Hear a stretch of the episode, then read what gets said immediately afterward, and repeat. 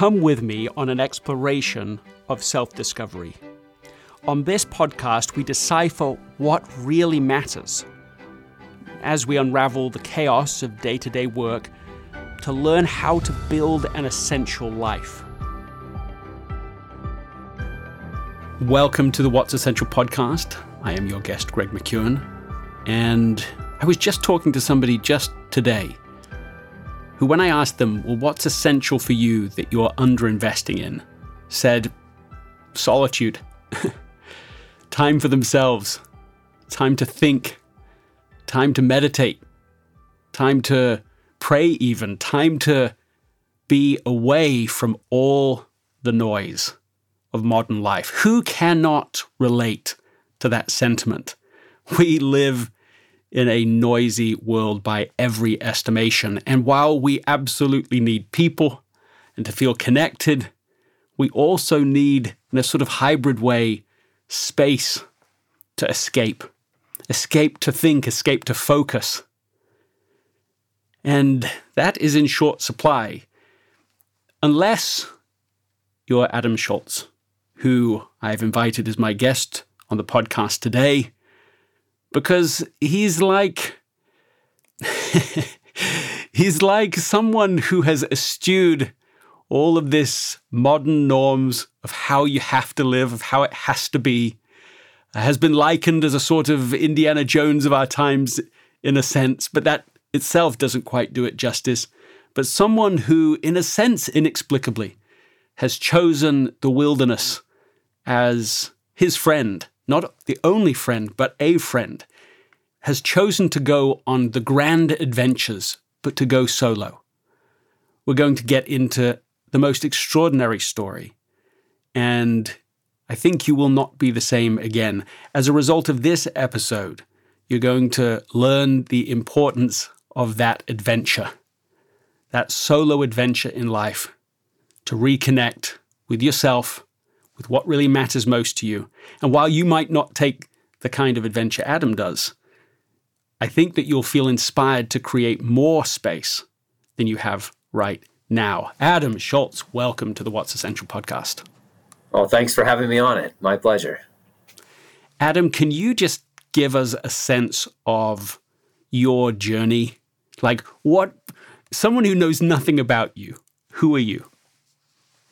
Well, my name is Adam Shoalts, and I'm a guy who likes spending a lot of time out in the woods, in the wilderness. That's really all I am. Um, ever since I was a kid, that was my favorite place to be.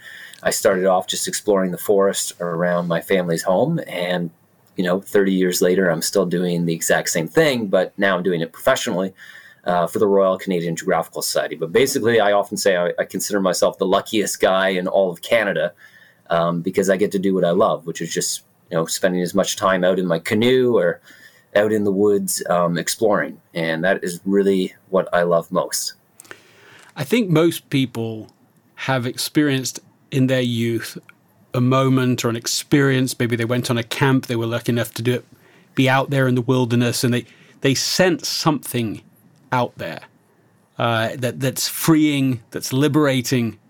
But normally they grow out of it uh, it, it, reminds me a little of the the movie um, uh, Hook, where Peter Pan grew up, and he sort of forgot the joy of that childhood sensation. But you didn't. You did. I shouldn't say it that way. But you didn't grow up. Is this a fair thing to say? Oh yeah, that's entirely fair. I wouldn't object to that description. I, I never really grew up. Um, the same feeling that I had as a five year old when I looked at the forest behind my family's house. And, you know, I found it this land of adventure, but also mystery and um, a little bit of fear. That was definitely present as well. I still feel that the same way when I go out into the wilderness today, except now I'm going a little bit deeper than I did as a five year old, but the feeling is still fundamentally the same. What, what is that feeling? Like, what is it that you find out there in the wilderness? Well, to me, I mean, the wilderness is just this amazing canvas where anything is possible. I mean, it's just so full of uh, mystery and adventure and possibility, and I love the feeling of traveling through it. I mean, um, any anything could be lurking around the next bend uh, of, the river, or over the next ridge of hills, or over the mountain, and uh, to me, it's an incredible thrill to get to travel to these very remote places where I can literally wander, even today in the 21st century, for months um, without seeing another human being and uh, or coming across any human objects at all. No roads, no towns, no pop cans, no litter.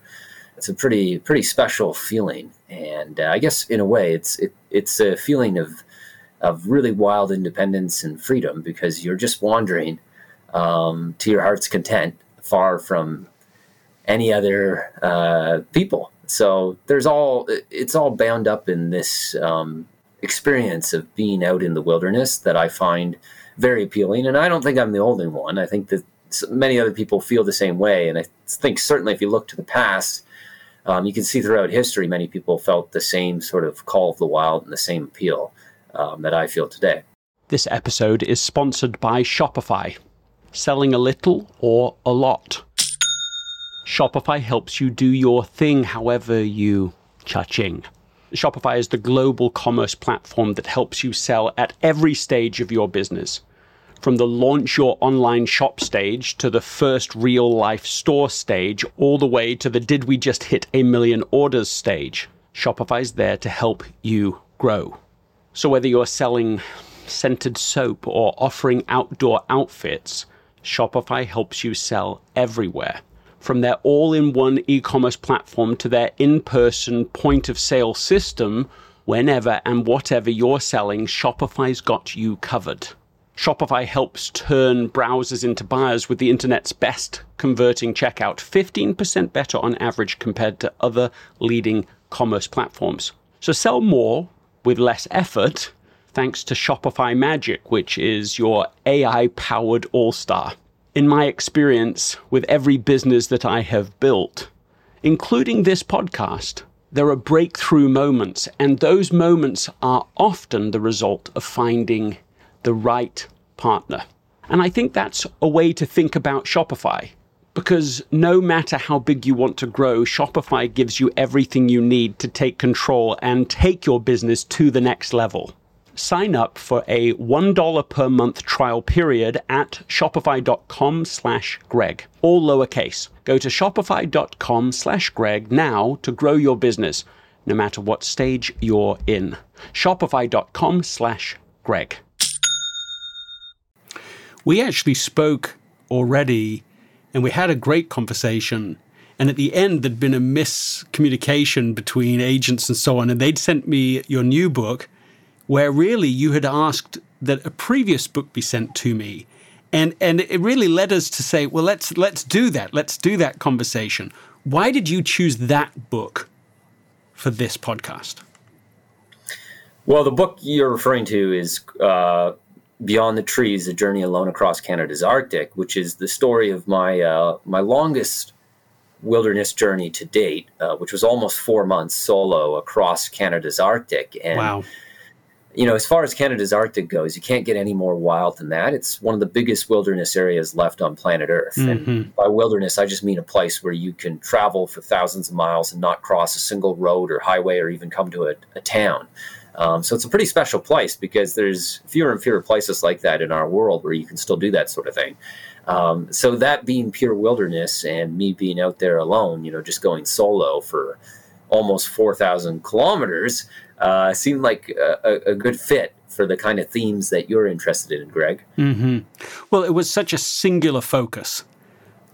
Tell, tell us how how did you prepare for a four month solo adventure like that? What what does the preparation look like? I mean, it's not the same as packing for a, a two week vacation, right? Like this is different. What's the preparation process? Well, I knew that it was going to be a pretty uh, challenging journey because there was a huge variety of different uh, landscapes or terrain I would encounter, everything from mountains to uh, ice fields and icebergs and very dangerous rivers with canyons and whirlpools and waterfalls and whitewater rapids, but also, you know, vast areas of Arctic tundra where there's very little shelter. There's no trees for firewood, nothing to protect you from the elements uh, lightning storms, almost gale force winds, like the strength of hurricanes sweeping off the Arctic Ocean. uh, so there was a lot to plan and think about. I so, mean, so really, love- seriously, not like the two week vacation that we normally plan for, right? Like that's just so extreme and said with such sort of Canadian understatement.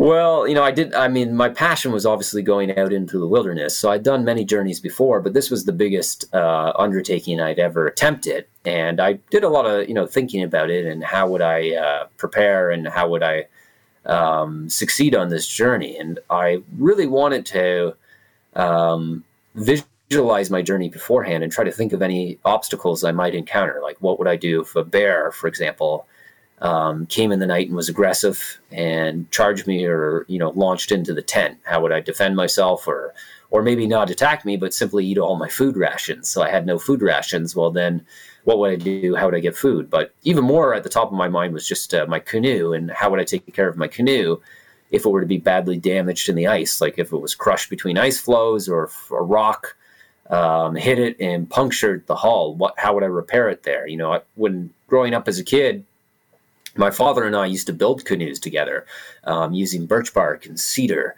but none of those materials are available um, in the far north because you're beyond the tree line, right? You're on the Arctic tundra. So I had to think about, well, where would I come up with materials to repair my canoe? And at the same time, it's not like you can just pack a toolbox of endless amounts of materials because I have to travel light, right? That's the most important thing is traveling as light as possible.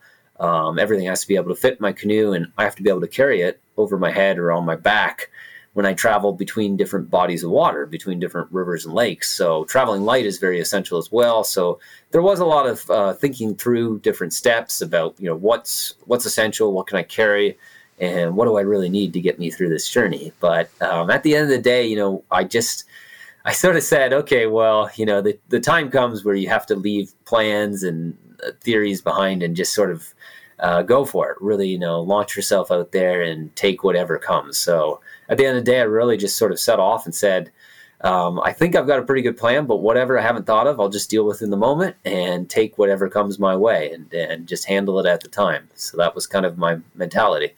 How much weight can you bring? So in my canoe, my canoe is 15 feet long. Um, it's designed for one person, really, solo canoe. In a pinch, you could fit a second person into it. But my solo 15 foot canoe uh, really tops out around 175 pounds comfortably of gear that I could fit into that canoe. So that breaks down to about three different packs. Uh, I usually travel with two waterproof barrels, like hard plastic barrels, and I put food rations in there, uh, dried rations, and just any other survival gear, first aid kits, that kind of stuff I need. And then I have my backpack, which usually has my extra pair of clothing, my sleeping bag, and my tent. Um, and just some bare essentials like a Swiss Army knife and a hatchet and that sort of thing. But all told, you know, each of those packs weigh around 55 pounds and then a few miscellaneous items. So you're looking at a maximum of about 175 pounds, which is not very comfortable that that I wouldn't really would want to travel with that much, but that's the absolute maximum I could. Mm-hmm. Is that did you max out when you were making the plan? You got to 175 pounds at the very start, but then as I went through my journey, you start um, eating. Yeah, exactly. So the weight goes down. How much of that weight is just the food that you're bringing? I mean, even that alone, that you will literally not see anybody else. There's no restaurant, not one, not a single other location, no one else to rely on you have to have four months of food either with you or your ability to get that food if uh, if you were in an emergency. how much of the weight is that food? Oh well, the food. So the food is the vast majority of the weight, and I should clarify that that even that would not last me the full four months. So mm. I did hmm. get resupplied. Um, this is something I worked out ahead of time. It was a big part of my um, planning, which is you know, the maximum I could go with food rations, which I should specify are really just energy bars, um, granola bars, and some freeze dried meals. So I only, really? I only, I only ate one meal a day. Yeah, no breakfast, no lunch. Um, what was, was one only, meal? What was the meal? It was usually something like lasagna or some type of pasta or rice, um, just something really basic where I would boil water and uh, cook it. And that would always be at night when I'd stop mm-hmm. because during the day I was usually traveling. Um, so the rest of the time during the day, I was just eating energy bars or power bars, you know, high energy, um, high calorie foods that would fuel me to keep going. And that, but doing it that way, that would only last for about a month and a half uh, because I'm burning so many calories. I mean, if you're back home, um, you know, a, a, healthy young adult who's pretty active might eat 2,500 calories in a day, but mm-hmm. out there, uh, the wilderness takes such a toll on you that you need more like three or 4,000 calories. And even at that, you're probably still going to be burning more calories than you consume and losing weight. And certainly I was losing weight even eating all those calories. Hmm. So I knew that about a month and a half would be about as long as I could go. And then my, my food rations would be empty. Now, if I'm doing a different type of journey, sure, I could live off the land. I could catch fish. Um, I've done that sort of thing many times. That was the kind of thing I did in my childhood, you know, just going off with nothing on a trip, no food, and living off the land, eating wild mushrooms and berries and plants and roots, um, and catching fish and doing that sort of thing. But this is a different type of journey. I mean, in the Arctic, if you're going to try to just survive, then you're going to be stationary. You're not going to be traveling too far mm. because almost all of your day is going to be spent with uh, gathering food or hunting or fishing. Hmm. But my goal on this journey was different. I was trying to do a journey. I was trying to travel across the whole of the Canadian mainland Arctic, which is a vast territory. So for that reason, I had to get a resupply, um, which is what I did. I mean, I arranged by a, a, what we call bush pilots, which are just little tiny single engine planes that have floats on them so they can land on lakes. Um, I had actually arranged for him to drop uh, food supply for me beforehand, which is what people do in Canada's north. It's been a thing for the last hundred years, going back to the 1920s. There was still some um, concern that maybe I wouldn't find the food ration or it would get eaten by a wolverine or a bear before I got to it. Um, but that that was the plan essentially. So just to be clear, you've got no satellite imagery. Do you ha- do you have a phone with you? Yes. Well, no, I, ha- I have satellite imagery, um, but like I print out satellites for uh, images for the most important parts of my route. But there's big stretches where I don't need it because I know how to navigate. if I'm on a river for 300 kilometers, so long as I keep going in one direction, I should be fine and stay to the main branch of the river. Don't take any of the forks. Um, so I have topographic maps and satellite imagery, but even even in uh, the far north, a lot of satellite imagery is not high resolution. It's not like what you would pull up if you're looking at, say, the city of Los Angeles or even Yellowstone National Park. Right, that that imagery can be very crisp and very detailed. For much of the planet, especially in very remote areas, that's not what you would get if you actually go to the satellite image. It's a very grainy and blurry image that doesn't show you all the details. Right. Um, but I, you know, I have basic maps. I mean, there can be some mistakes on them in the finer details, but I generally know just intuitively uh, which direction to go because I'm moving from west to east. Mm-hmm. So navigating with the sun and with landforms, right? Just moving with the sort of the the landscape, crossing one lake, going on to the next lake. So I have a pretty good feel even without the maps uh, where it is I'm heading, which really is not as complicated as it sounds. I mean, think about it. If think of the United States instead of being home to 330 million people, was home to just a few hundred thousand, and you're going to do a journey from the Atlantic to the Pacific. Right. You kind of know, like we're not we're not totally um, in the dark. You would kind of know, like, okay, there's the Rockies. Keep going west across the plains until I hit the mountains, then get over these mountains, and no, then follow the river no, out to the, the no. Adam, I think you're seriously overrating uh, the rest of us when you say that. I, th- I think you just kind of know that you are approximately in, in, in what. No, nobody's like. It's pretty simple, you say. There were unbelievable obstacles shifting ice floes, swollen rivers, fog bound lakes, gale force storms. Uh, yeah, piece of cake. Pretty simple. Uh, what, what, what was the biggest challenge you found as you went on your canoe on this 4,000 kilometer adventure? Well, from a physical point of view, the hardest challenge was often the wind, uh, because the wind, as we said, could be extremely powerful. And when you're in a 15 foot canoe, it doesn't really take a whole lot to uh, sink you, right? if a wave gets to a certain size, three, four feet, it can come right over the canoe and, and flood it and swamp it and sink you. And even if even if you're not in danger of, of sinking, it can just be very difficult to canoe um, into very strong headwinds, especially if you're by yourself, right? Two people in a canoe makes a world of difference. Then you've got two paddlers using all their muscles and all their energy and strength together to try to overcome that wind. But with one person, it gets difficult in ways that maybe aren't immediately obvious. Um, I would use the expression when I'm doing one of my journeys that you can't take your hands off the wheel ever.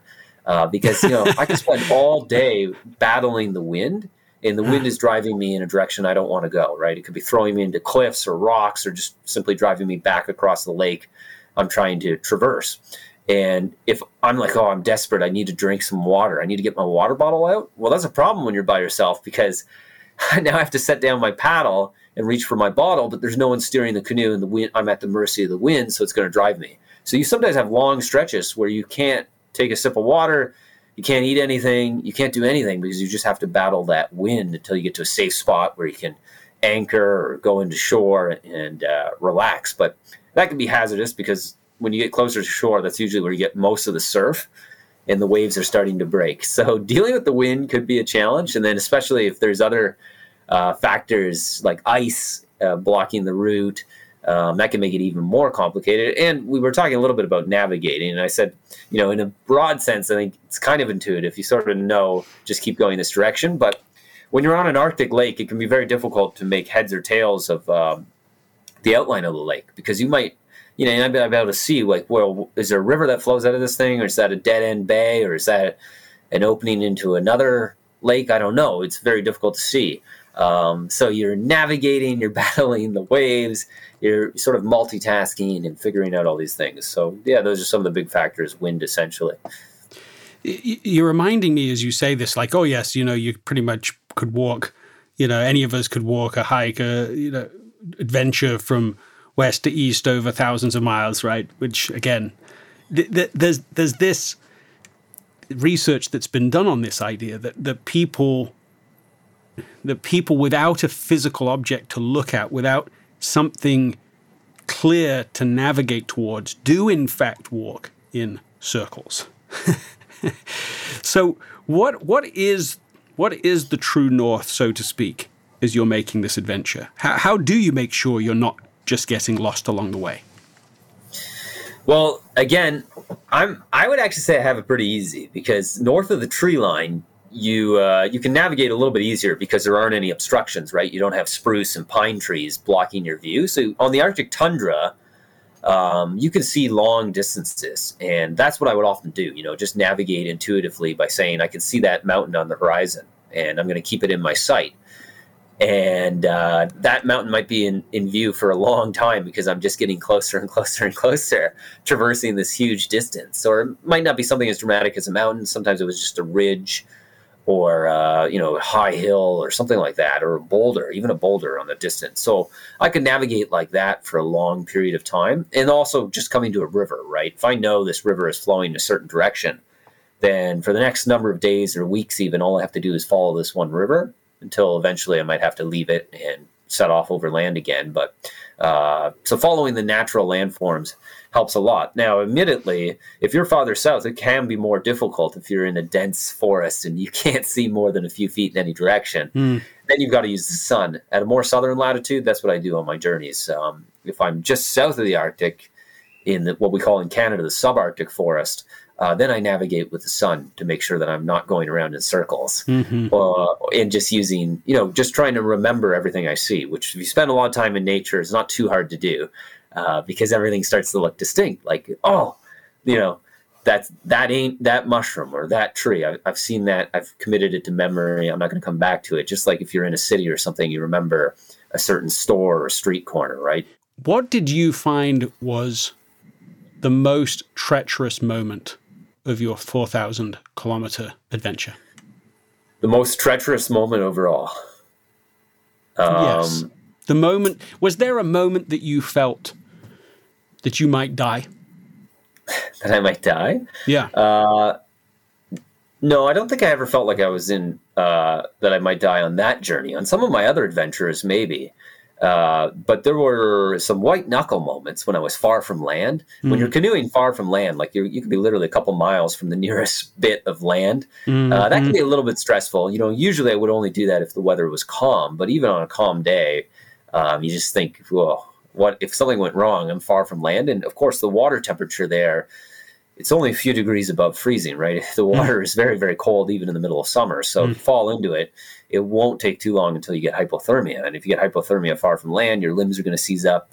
Um, even with a life jacket, you're not going to get anywhere. So mm-hmm. it's very important to stay calm, stay relaxed in those situations. How do you do um, that? Well, you just sort of think like you know, it's all mental, right? Like every time you hold on. Every time you say you know, I don't know. Because I've not been two miles out in a frozen yeah. wasteland in the middle of two, you know, 2,000 kilometers in, nobody around, no way of communicating. Like, no, I, I don't know. What did you do in that moment? Well, I, I just say you have to stay calm and tell yourself, like, even though you're canoeing across an Arctic lake, hundreds of miles from any other humans, and the water's freezing cold, the actual physical component of the canoeing is no different than if you were on just some cottage country lake on a warm July day, right? Mm. It's same exact physical component. Just paddle and don't flip your canoe, and you'll be fine. um, so you just sort of relax, and then you start to enjoy. You know, look at the beauty. These these Arctic lakes are often very beautiful. Like the water is crystal clear; you can see hundred feet down, mm. um, and the landscape wow. is pretty beautiful. So I usually try to tell myself, you know, actually.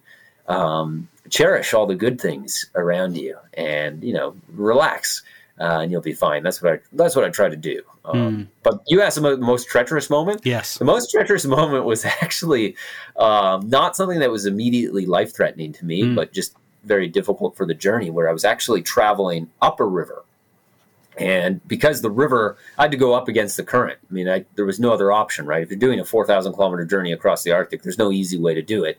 Inevitably, no matter what kind of route you devise, there are going to be times when you have to travel against the current, against the flow. So I was going up a river um, that had a very powerful current, so powerful, in fact, that there was no way to travel um, in the canoe. Like paddling wouldn't work. I would just get swept back down river. So I was traveling along the, the bank, along the rocks, and using a rope uh, to pull my canoe down through the water, right? So I had a rope tied onto the bow of the canoe, and I'm actually hoisting the canoe through the water as I climb along the shore and uh, all of my gear, everything I have, all my survival equipment, my food, everything is inside this canoe. Mm. And most canoeists, most wilderness canoeists, they're very reluctant to do this for good reason because it's pretty much as, as, as risky a thing as you can do, right? Because there are rapids, there's very strong currents and eddies, and there are hidden rocks just beneath the waterline. And if you're not 100% correct, your canoe catches the, the current the wrong way, an eddy or a wave, it can easily flip over. And if it flips over, it doesn't matter if you're the world's strongest man, you have zero chance of holding onto that rope because hmm. just think of a 15 foot canoe upside down in the water with all that current flooding it. It's going to weigh a ton and uh, get swept down down river, and you'll never recover it. So there was a moment where I came within about an inch of uh, flipping the canoe, where mm. I was going upriver, you know, just mile after mile. So I've been doing this all day, every day, and you're just trying to stay focused and not not zone out and the bow of my canoe just started to catch a wave wrong. And, uh, you know, my heart stopped for a second because I saw it happening where the canoe was starting to tip and it started to fall on its side and the water started to lap over the gunnels. And in that moment, it was like a split second. If I was one second sooner, my canoe was gone, um, and there'd be nothing I could do about it. Uh, and your instinct, all of your instincts are telling you to hold on to that rope for dear life, hold on as tight as you can. But that's the wrong thing to do. If you do that, it's game over loosen up, right? Let out slack. Uh, and let the current push the canoe back downriver, and it would right itself, hmm. which is what I did. Um, but in that moment, out of my whole 4,000 kilometer journey, I think that was the most uh, heart stopping moment. And I had to take a second and be like, let out a deep breath and be like, that was really close. Um, but then once I let out that deep breath, I immediately continued and just went right back to what I was doing because I said, you got to get back in the saddle and don't dwell on that. Just keep going. I, I love that image of what your instinct is, is to pull. Why wouldn't that work? Just, just explain the, the physics of that moment. So if I pulled the canoe with the rope tied onto the bow like that, and it's going sideways into the wave, it's just going to pull it right into the wave and the wave is going to flood the canoe. Mm-hmm. And it doesn't mm-hmm. matter how strong I am, I can't overcome the force of this river flooding mm-hmm. my canoe. Mm-hmm. Um, so it's, it's, just going to make the tip, it's going to finish what's already happening. So the mm-hmm. only the only option is actually let the rope, rope go slack so the wave pushes the canoe back upright and it goes down river, which really is a bit nerve wracking, right? To let the rope go mm-hmm. slack. But that's what I did. And the current carried the canoe back into sort of a little uh, backwater, a little eddy where I could recover it and uh, resume. And I tried to resume as quickly as possible, right? When something like that happens, um, I really believe in getting right back in the saddle and just going right back at it and keep going upriver, navigating. In this sort of challenging way because I feel like if you take too much time to just sort of reflect on what might have been, then you almost psych yourself out, right? It's like, oh, I've lost my nerve. So mm-hmm. that's why I was kind of like, okay, take a deep breath and then just get right back at it. There's mm-hmm. no point in dwelling on what might have almost happened because it didn't happen, mm. um, and just keep going. So that was kind of my mindset. Hmm. Yeah, I'm sure that's absolutely necessary. I've been reading a, a really interesting book called um, uh, called The Lonely Gods. Are you familiar with this book? Uh, no, I don't think so. I, I want to seriously recommend it to you. It's a it's I, I won't get into all of it right now, but one of the observations of the of the author. This is uh, this is it, it's based in Los Angeles, but at the very very beginning of Los Angeles, there's a couple of thousand people there, and it's the main character is the son of a of a, of a man who's been who his father who's been killed while he was a child, and he's had to be raised in the wilderness. And one of the things he observes, he said, the people that live out in the wilderness at this time, you know, the, the cowboys, really, I suppose, or what was then, of course, called the, the Indians. These people, he said, they might not have much formal education. They might not even be reading really at all. He said, but every one of them has a certain particular kind of intelligence because they have to solve problems that are no are never the same as the last problem. They have to deal with the reality of right now, what it is, and so that they're living in the in the rawest sense of the word, and they, they it keeps their minds, in his view, sharp and smart as they're going. I love the description, and I thought you would just so appreciate it given the experience you have. Your thoughts? Oh, absolutely. I mean, uh, I I, th- I, think if you think of like as you were saying, Los Angeles and 200 years ago um, on the frontier in a very wild place, you had to be um, highly competent to survive, and, and if you weren't, uh, you know, nature had a way of weeding you out pretty quickly because you, if you made a mistake in an environment like that, there was no margin for error, right? If you you made some mistake with a with a rattlesnake, or you didn't uh, secure your horse at night and it bolted, or something bad happened. You didn't know how to fire in water. You weren't good at starting a fire. You got lost. Um, you wouldn't you wouldn't survive. So uh, it would make sense that because they had to be masters of their environment in order to survive there. Yeah, com- yeah, that seems to make perfect sense to me. Competent or die. Yeah, we were we're very lucky nowadays in the 21st century. In some ways. There's lots of space to be to be uh, somewhere on the competence continuum, and you can still make it. Tell me about this encounter you have with the polar bear. You're in your canoe. Where are you at this time? Oh, I was up near the coast of Hudson Bay, which is sort of like Polar Bear Alley, uh, especially late in the summer, because when the sea ice melts on Hudson's Bay, all the polar bears come ashore.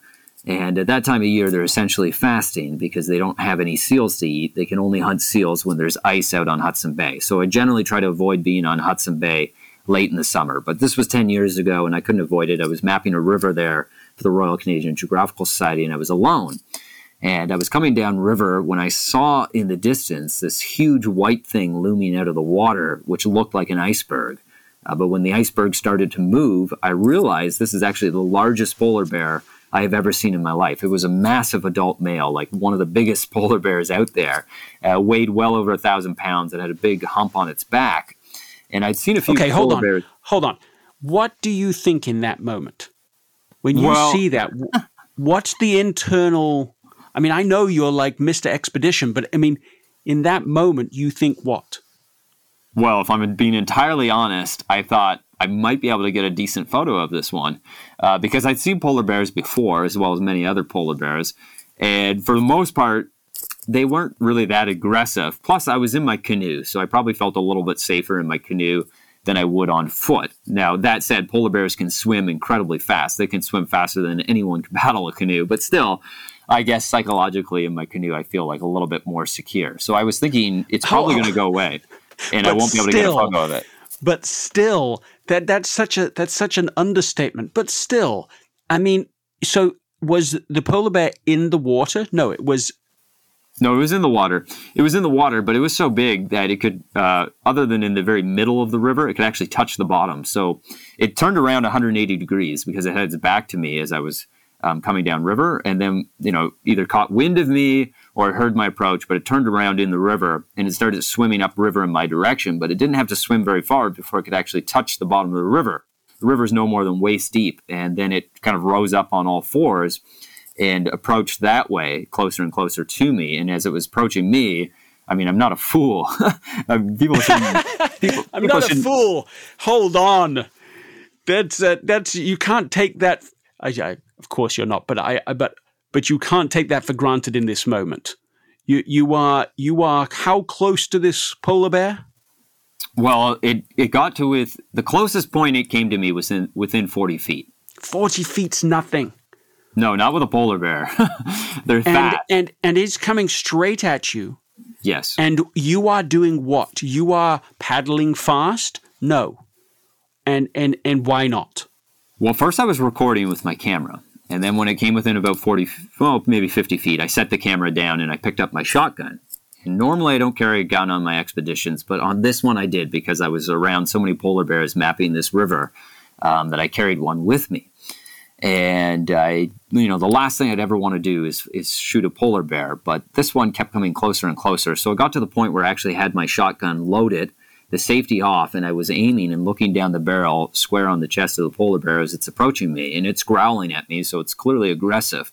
Uh, but I was very resolute. I made up my mind that I wouldn't actually pull the trigger unless it was literally a matter of life and death. And I know other people who've had encounters with polar bears and they've been like, no, I opened fire immediately as soon as it came within 100 feet or something like that. But I was determined not to do that and it got closer and closer and closer. But of course, I'm not stationary.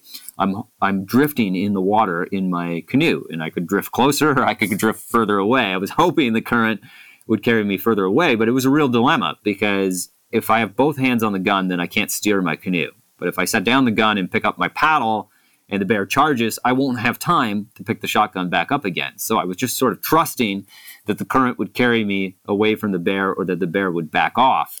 The bear didn't back off. It kept coming closer, but there was, you know, quite a swift current in this river, some small rapids and things, and it carried me a little downstream. And when I got a little bit more distance between me and the bear, that's when I felt, okay, now is the time to set down this gun and paddle and put some more uh, distance between us and hmm. keep going downriver, which is what, what, I did. What was the life and death distance for you?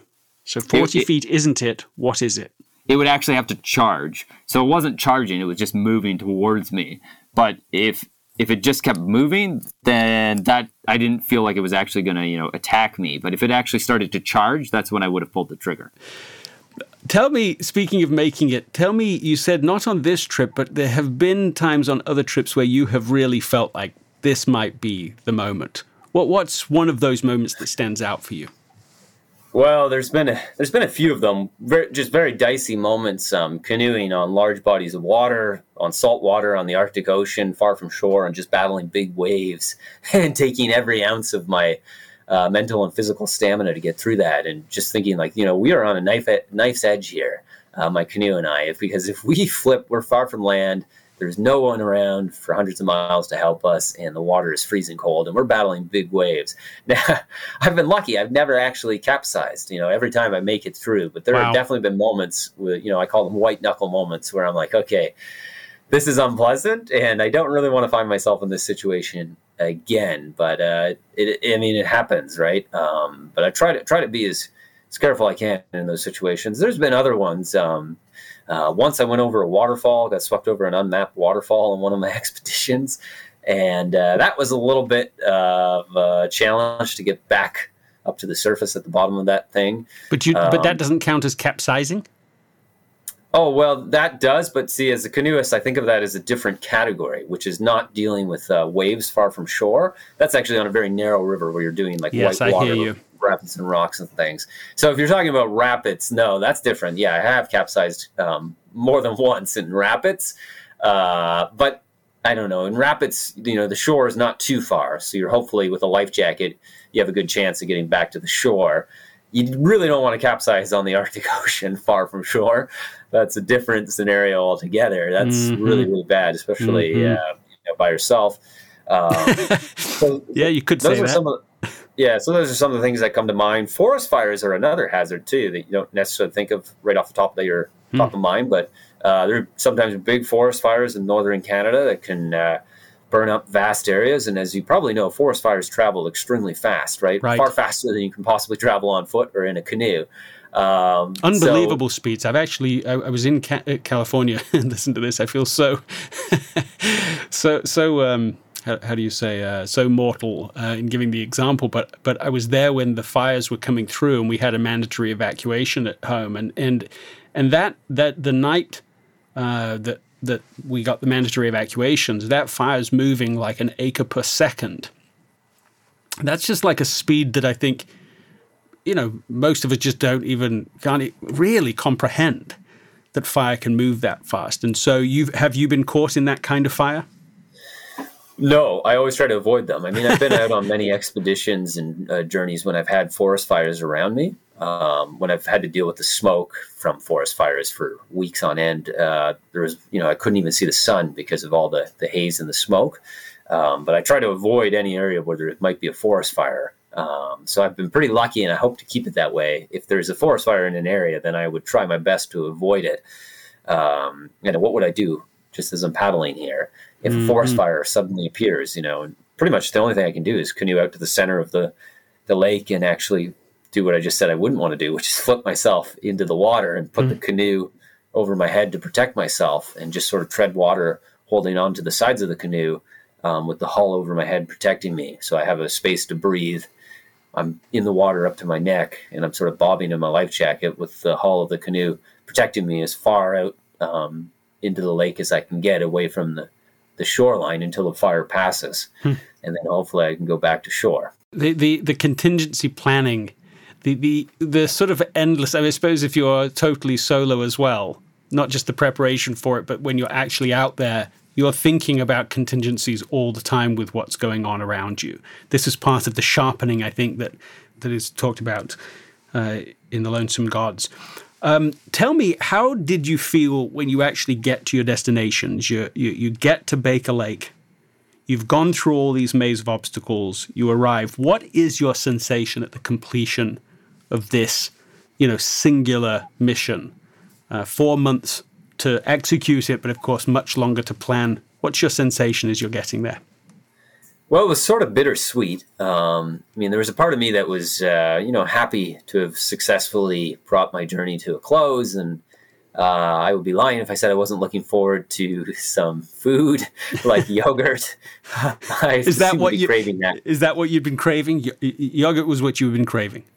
Yes, I think if you go out into the wilderness for like a couple of weeks, you might end up craving a pizza or something like that. But if it's multiple months, then it's you know all the things that have been deprived from your diet. So I just really wanted some orange juice and a yogurt or something like that. Oh, but so there was part of me that wanted that, and you know I was like I wouldn't mind taking a shower and having a, a clean pair of clothes. But there was another part of me that really didn't want my journey to end and actually lingered towards the end. Um, you know, where I could have gone faster, but I slowed the pace down because I was like, ah, this is really bittersweet. There's a part of me that mm. has so um, loved this this journey, the solitude and the majestic beauty of the north, and I really don't want it to end. And I wish it could just keep going.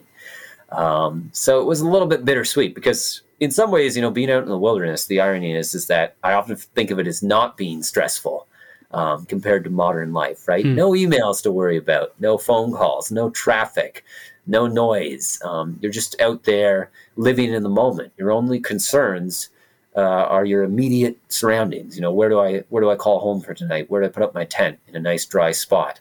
Um, what's the sun doing? What's the wind doing? That's all. That's all that you have to worry about. So you know, there's a part of part of that that's actually very appealing, especially as you become habituated to it and adjusted to that lifestyle. So uh, I think as soon as my journey ended, I immediately began thinking about when I'd be setting off in the wilderness again.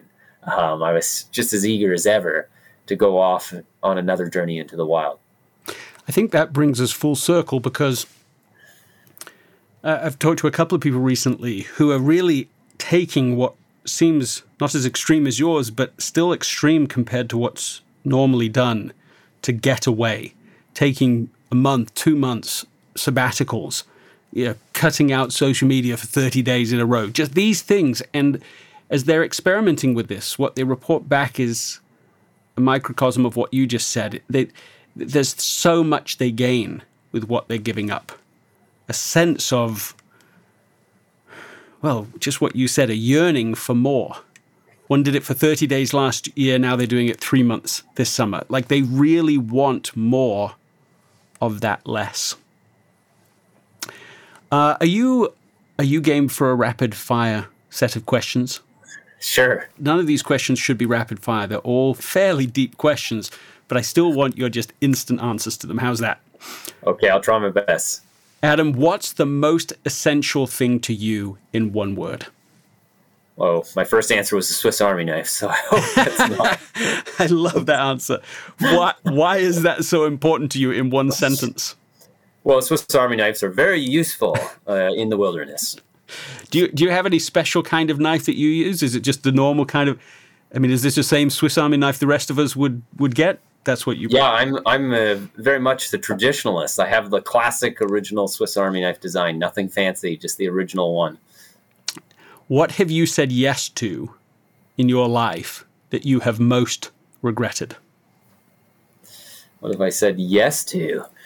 Um, I don't have many regrets. You know, I, as I said at the beginning of the podcast, I consider myself maybe the luckiest guy in Canada. You know, every day I wake up, I just um, feel thankful uh, that I'm lucky enough to do the things I love. And I really don't know how I could have gotten luckier um, just being out in the wild. So I always I actually try hard um, to just sort of think, you know, I'm, I'm really lucky that I get to do the things I love and spend the time in the woods. So I really couldn't say that I have any any regrets. Um, yeah. What have you said no to that you're most pleased about? What have I said no to?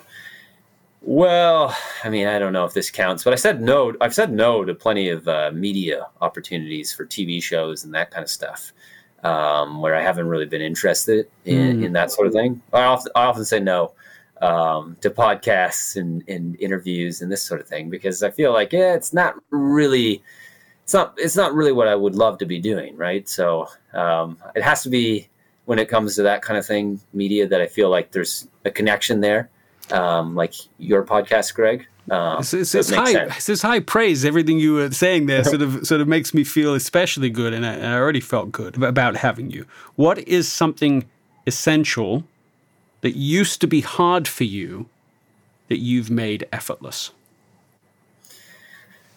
Something, something essential that used to be hard for me that I've made effortless. Yeah.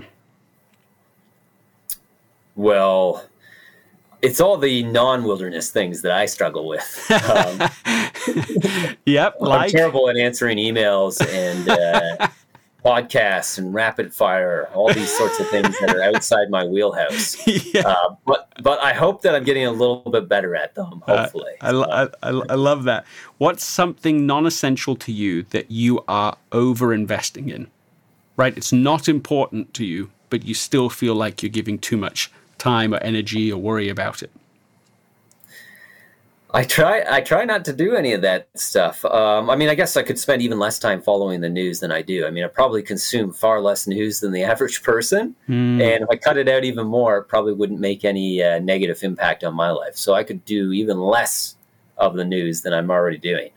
Well, I don't consume that much news, but I could cut it back even more. I, I mean, I don't. I wouldn't. I wouldn't want to say that I totally ignore the news because I think that'd be irresponsible um, you know, I still have to know what's going on in our world. Um, but I feel like we really don't need to consume as much news as we do. And uh, if anything, consuming so much news has made our society more bitter mm-hmm. um, than it needed to be. Well, so much of modern news isn't really news. It's sort of it's sort of uh, professional gossip.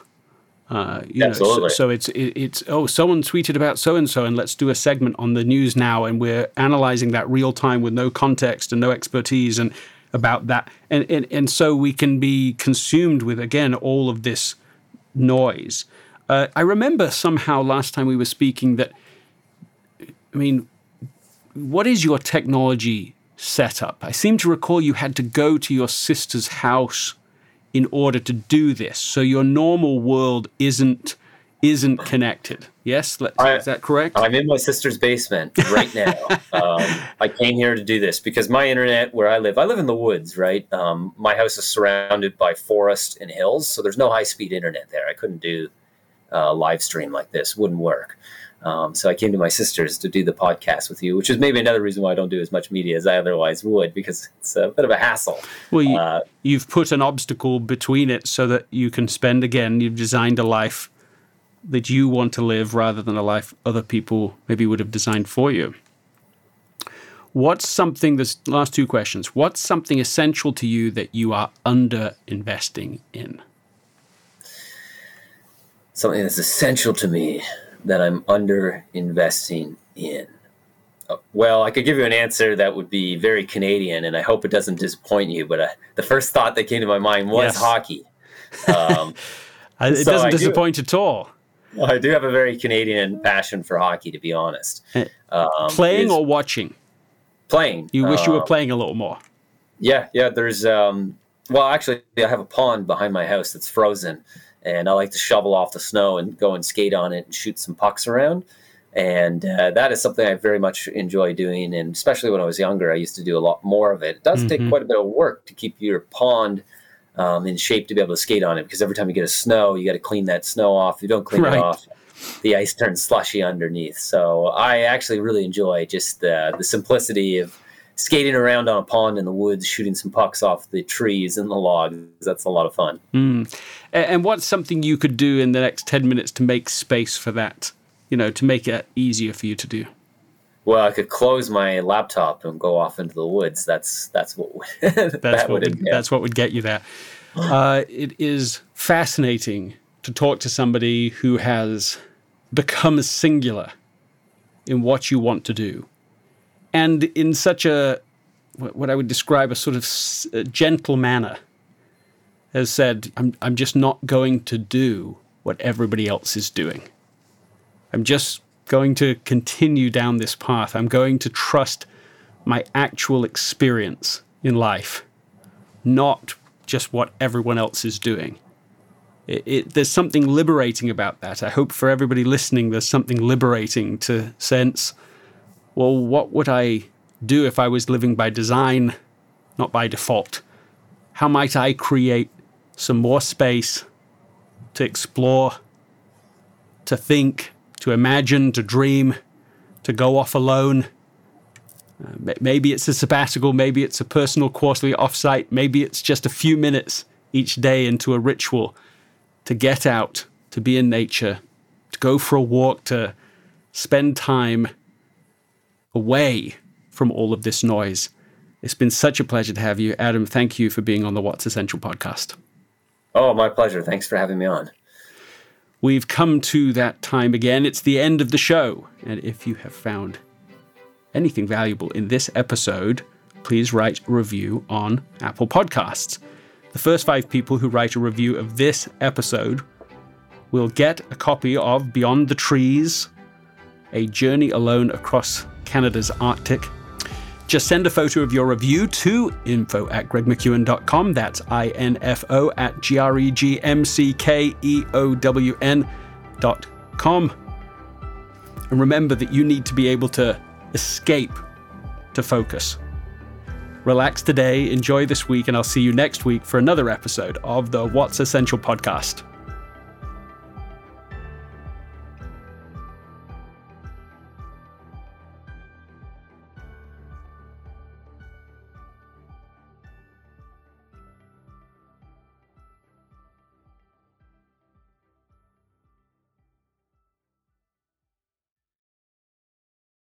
This episode is brought to you by the Yap Media Podcast Network.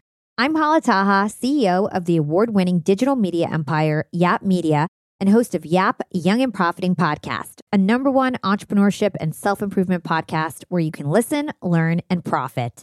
On Young and Profiting Podcast, I interview the brightest minds in the world and I turn their wisdom into actionable advice that you can use in your daily life. Each week, we dive into a new topic like the art of side hustles, how to level up your influence and persuasion, and goal setting. I interview A list guests on Young and Profiting. I've got the best guests, like the world's number one negotiation expert, Chris Voss, Shark Daymond John, serial entrepreneurs Alex and Layla Hormozi, and even movie stars like Matthew McConaughey. There's absolutely no fluff on my podcast, and that's on purpose. Every episode is jam packed with advice that's going to push your life forward. I do my research, I get straight to the point, and I take things really seriously, which is why I'm known as the podcast princess and how I became one of the top podcasters in the world in less than five years. Young and Profiting Podcast is for all ages. Don't let the name fool you. It's an advanced show. As long as you want to learn and level up, you will be forever young. So join Podcast Royalty and subscribe to Young and Profiting Podcast, or YAP, like it's often called by my YAP fam, on Apple, Spotify, Castbox, or wherever you listen to your podcasts.